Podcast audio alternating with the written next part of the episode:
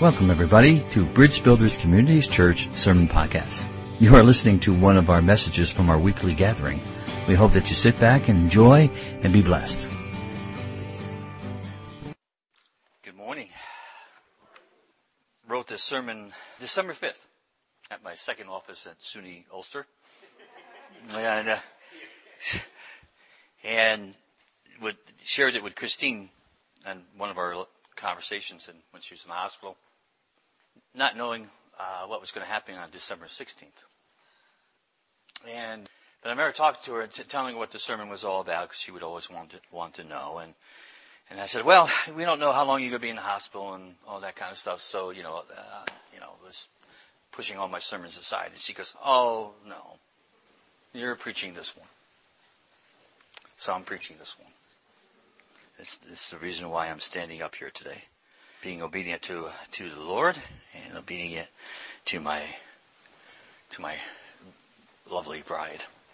So, and New Year is, uh, is, is, I like preaching New Year's service. Eve-ish.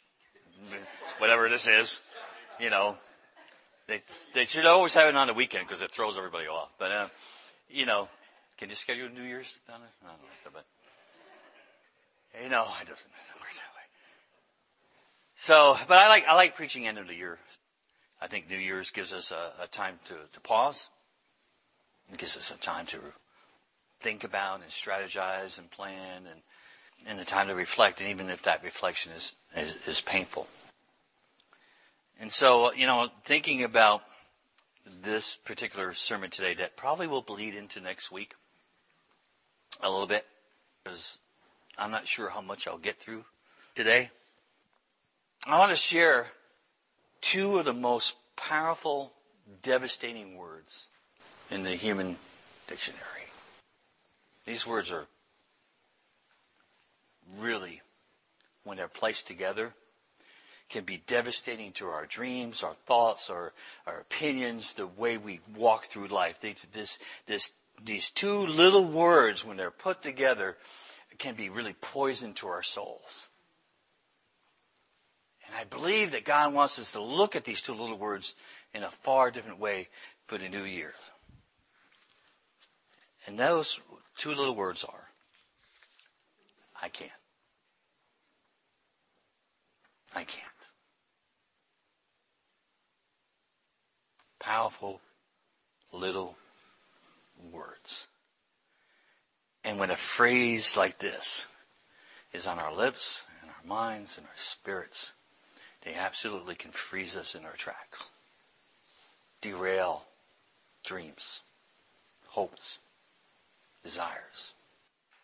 Absolutely powerful, devastating, two little words put together, and, and they can take a human being's heart and, and just toss it in the trash. It's very hard to recover from I can't. This phrase destroys hope, responsibility, motivation. And these, these words reveal our weaknesses in ways we hope they weren't discovered. They make us vulnerable. They expose things. And even now, I would believe that in your mind, you're going over things and times and opportunities that you said, I can't. I just can't. So, do you think that it's possible to redeem those words this morning? The short answer, the short answer is yes. It is possible to redeem those words. It is even possible to redeem your weaknesses this morning. It is possible. That's the short answer, but the long answer is going to take a little while, but we should pray. Father, thank you for this morning. Thank you for the opportunity that you give us to be in your presence. I am asking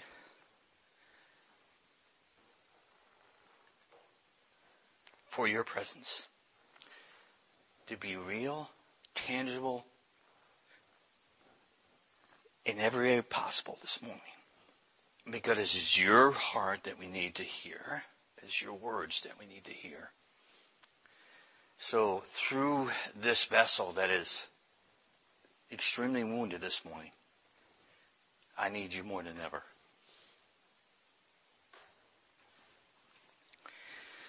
Because I don't want it tainted by my grief. I want your words. We need your words. We need you to redeem these words of I can't and our weaknesses, and only you can do that. So we pray, Father, for your Holy Spirit to come and fill our hearts and our minds and our spirits and every and part of who we are to get us ready to hear what you have to say. Do this work in us today. And we ask this in Jesus' name. Amen. Can we redeem these words? They need to be redeemed. they desperately need to be redeemed for us. Paul uh, addresses this in this this verse that we quote all the time that gets used for motivational posters, graduation cards, just you know, it's on cups and mugs and t-shirts and everything. Philippians 4:13 I could do all things in Christ Jesus who strengthens me. Since Jesus spoke Aramaic, I want you to hear these words in Aramaic. Or the English translation, because I can't speak Aramaic. But I mean, listen to this. Because I master all things by the Messiah who empowers me. Because I master all things by the Messiah who empowers me. That says it just a little bit different. It sounds like there's more humility there.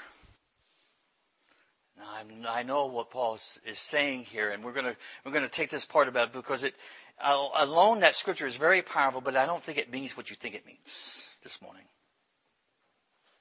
Out of context, and I want to explore that this morning as we challenge that this phrase of "I can't." Now that phrase can do in the Greek means to be strong in your body or strong in your resources. Not only having power, but able to use the power like an army.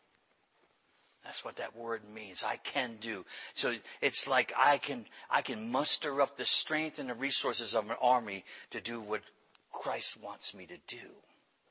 See, prior to this, what does Paul say? He says this. I'm going to go above one more. Let's go to verse 11. Not that I am speaking of being in need, for I have learned in whatever situation I am to be, I am to be content. Because I know how to be brought low. I know how to abound.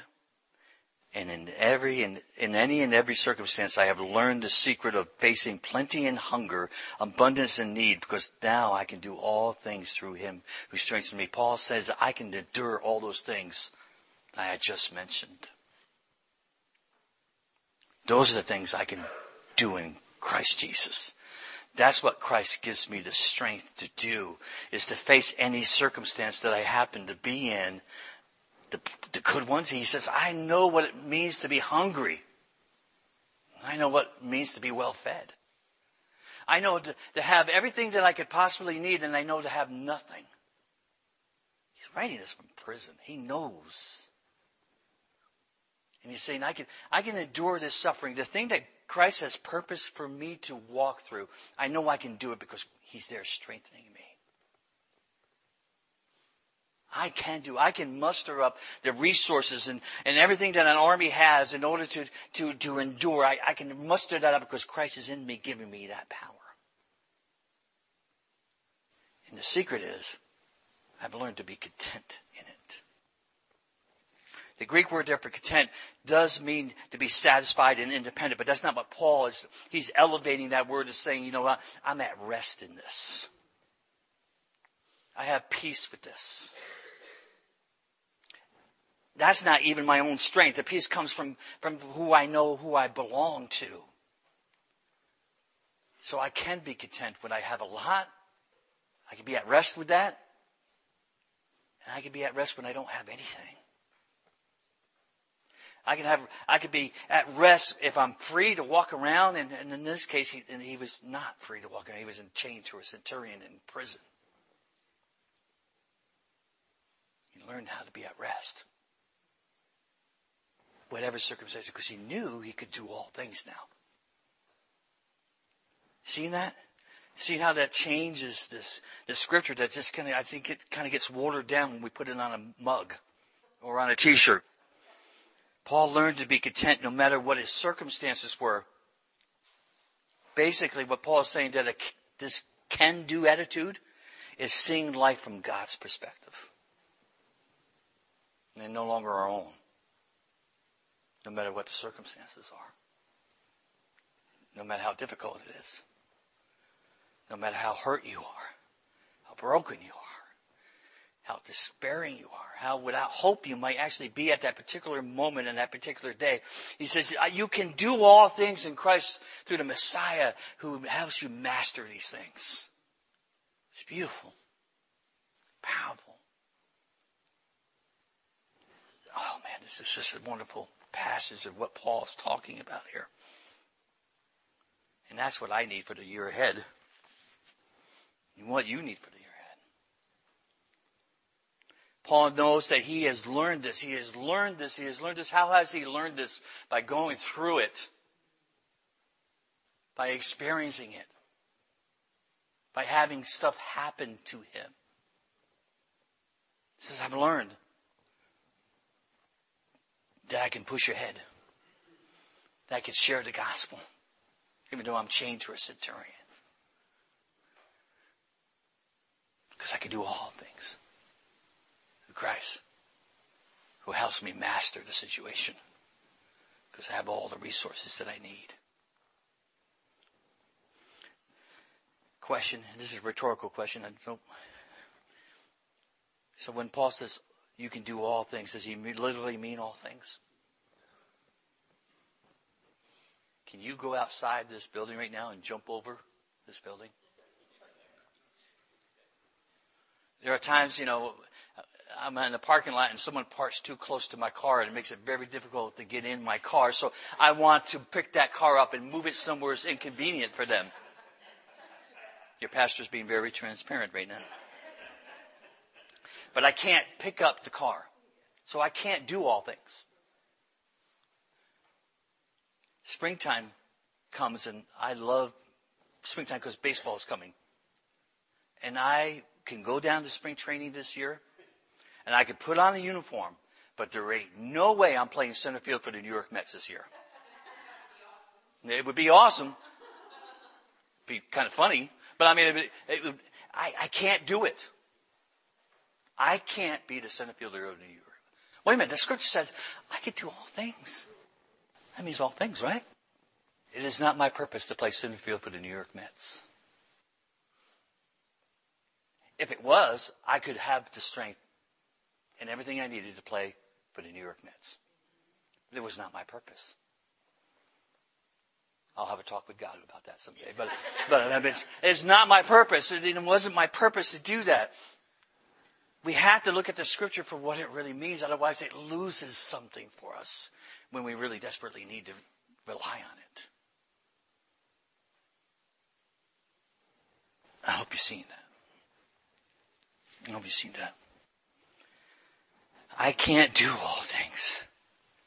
I am so limited by my humanness, by my weakness, and by my unwillingness sometimes to do what God has asked me to do. That He would give me the strength for. But I'm unwilling because I'm hurt. Sad. Let's fill in the blank. I'm just talking about me. I'm not talking about anybody in the room. I'm just talking about me.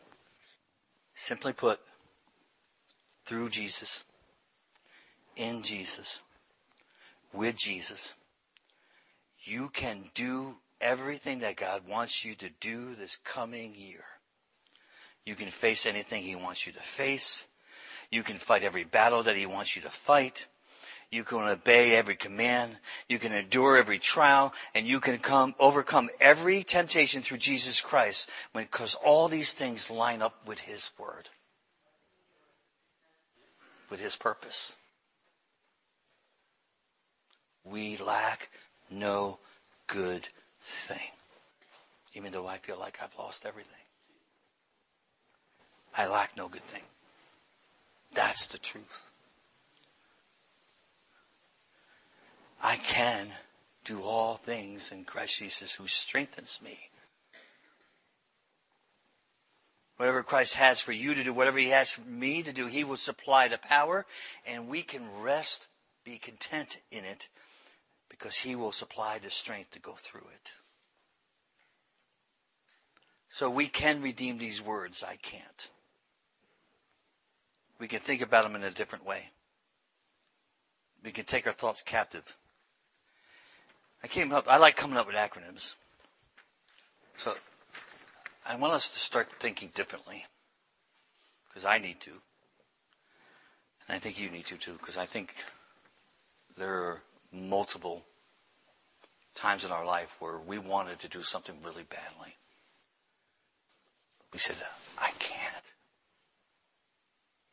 There's times we wanted to trust God. I can't. So I want us to kind of change this to I cancel all negative thoughts. I cancel all negative thoughts.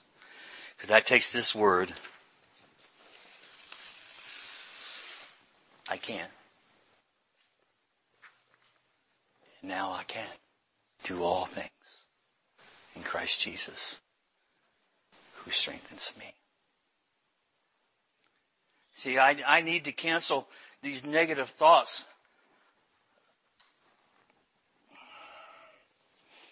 We know how powerful our thoughts are. They control our words. They control our actions. They control our feelings. They control our emotions. They control our decisions. That's why Christ wants us to take every thought captive because that's where decisions are made. When disappointment crushes our dreams, when people hurt or angry us, when problems seem over, overwhelming, it's, it's easy to get caught in this vortex of uh, negative thoughts. And, and negative thoughts lie to us about who God is and about who we are in relationship to God. That's why we need to cancel I cancel all negative thoughts. Since Christine's passing, which is, will be two weeks tomorrow, I feel like I have spiritual and emotional vertigo.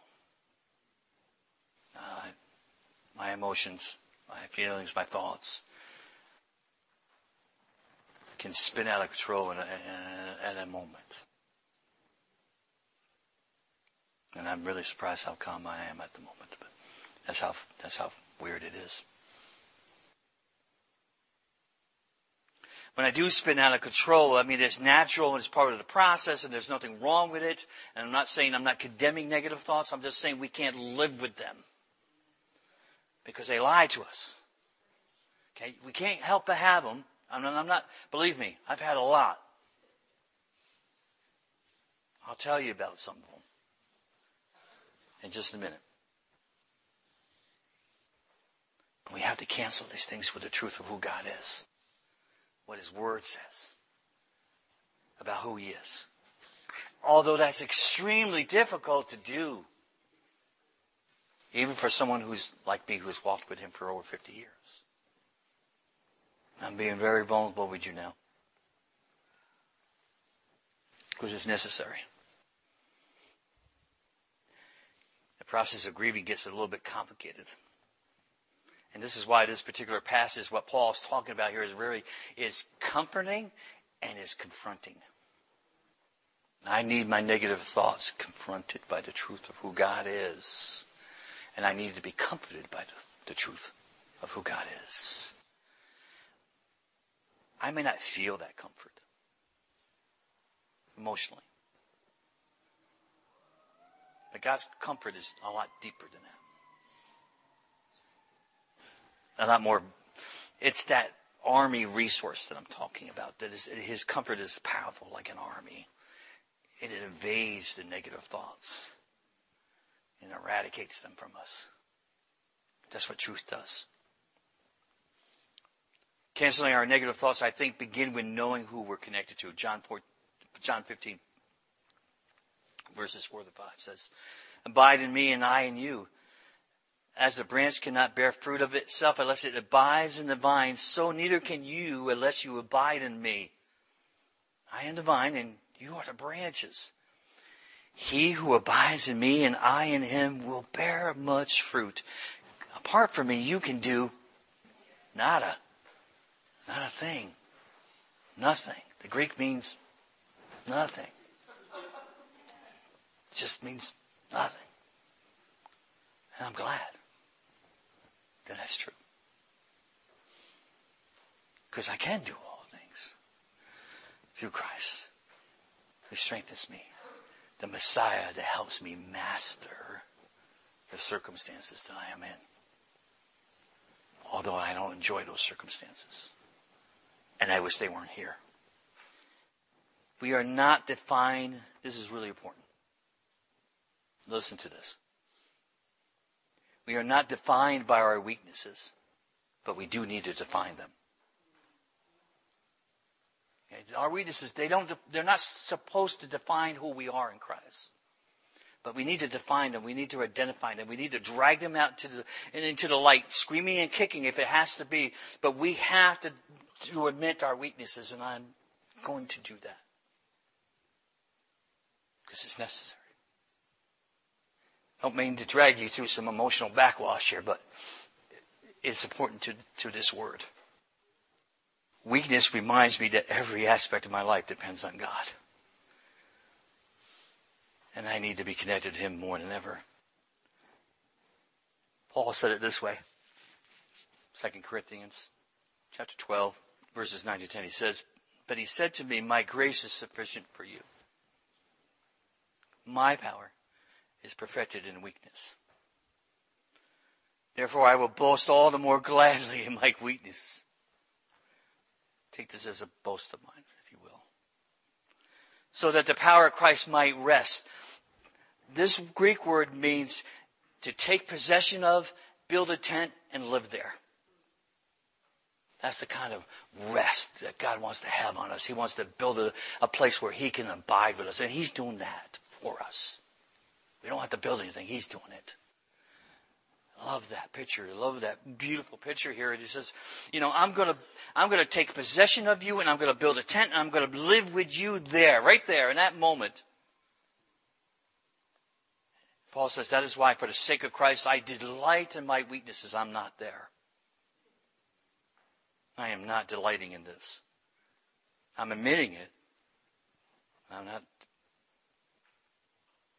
I delight in weaknesses and insults and hardships and persecutions and difficulties because when I am weak, I didn't mean to fall over there. when I am weak, He is strong. Don't let the circumstance, circumstances dictate or define what God can or cannot do. There was more than a, there was a, so, a few times this week and there was one time in particular I was thinking, musing, reflecting, if or not I should resign as pastor. Because I didn't think I could do this without Chris. I didn't think it was possible. I didn't see, I, I was asking, I said, God, how can I continue to invest and, and, and, and pour into other people's lives if half of me is gone. I'm admitting my weakness now, okay? So I said, I, I, I really contemplated it. I wasn't, I don't want to use the word fit, but it's the only thing I can think of at this moment. Fit to do this anymore. How can I, how can I minister to these people where I, I, I, I, I struggle to find the strength to just try to breathe every day? Christine suffered a lot her past few weeks, It was very hard for her to breathe. And it was hard to watch. And I find it hard to breathe in an emotional way. And so I, you know, I said, God, this is just, you know, this, this, this is not what they, this is not what they need. I can't, I can't do this. It's never a good thing to tell God what you can't do.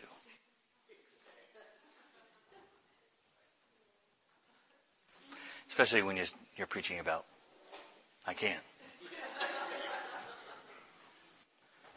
So I'm not, I'm not resigning, obviously, but um, as we as we navigate this as a family, and uh, as I personally try to navigate this, the same time serve you as as one of your leaders, it's not going to look very neat and tidy at times. And there there might be times where I'm in a raw moment that I say some things that threaten your theology. You know, the hurt or the despair or the frustration might come out and I might shock you. And it, It's uh, unintentional. And it's just, it's just the pain and the grief coming out. So I, I promise to stay at it until God says I'm not supposed to. But I can't promise that it'll look, it'll look the same. I'm not the same. I'm just not. And I never will be the same. That's not necessarily a bad thing. I'm not saying that, that that's a bad thing. I'm just saying that's just the truth. That's the reality of the situation. I'm not the same. This is and is radically changing the person that I am. I trust my Father that it will be although a difficult transition, it will be a good one. Because I do believe God always answers out of His goodness. And I, nothing that has happened has made me doubt that. Although I am, I am reeling on the inside. I do, in one of the last conversations that Christine had before we had our last conversation, we repeated those words to each other but God is good. So, don't let the circumstances dictate or define what God can do or cannot do. And what does that mean? It means I don't allow my grief or my sorrow or the pain or my my theology even get in the way of what God can or cannot do. And because he didn't answer the prayers the way I wanted him to, doesn't make him any less good. Although that is a very difficult thing to process. But we have to, I have to cancel all negative thoughts.